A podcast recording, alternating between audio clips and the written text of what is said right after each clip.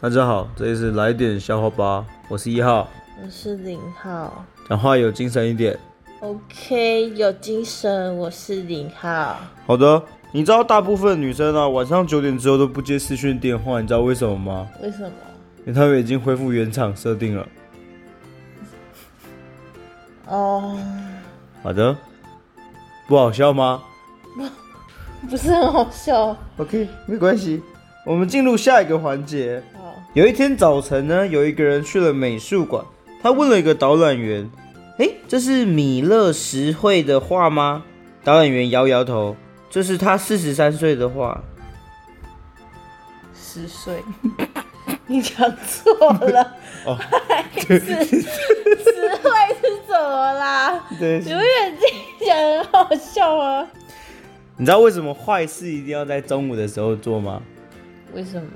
因为早晚有报应。我中午没有。中午没有吧？啊、哦。你知道冰块最想做什么事吗？最想融化。没有，他最想退伍。为什么？因为他当兵很久了。可以。有。你知道有一天五百打九折一下，你知道它变成什么？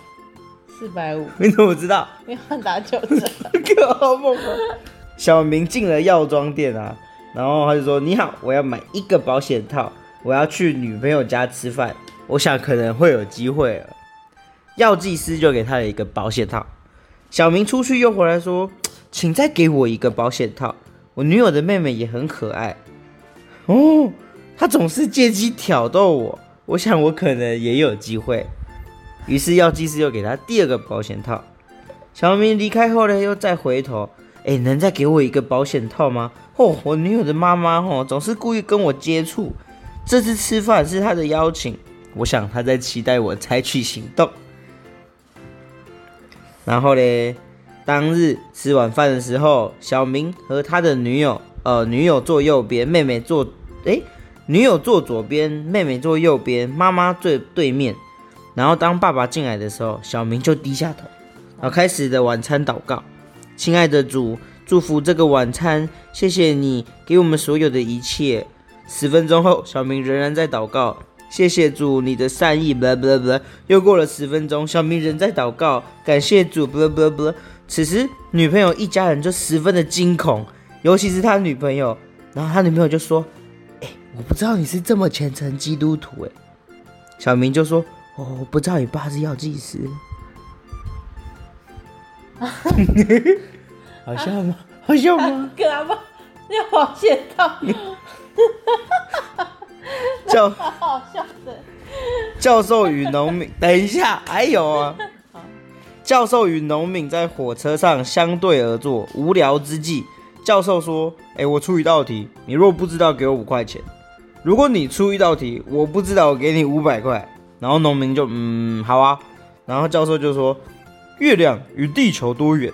农民一言不发的给教授五元。农民问：上山下条腿？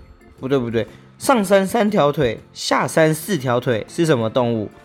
然后教授就苦思无解，无奈给农民五百。农民接过钱准备睡觉。教授追问：上山三条腿，下山四条腿，究竟是什么动物嘞？农民一言不发的递给教授五块钱，然后睡觉了。啊，因为他也不知道，是吗？哦，是吧？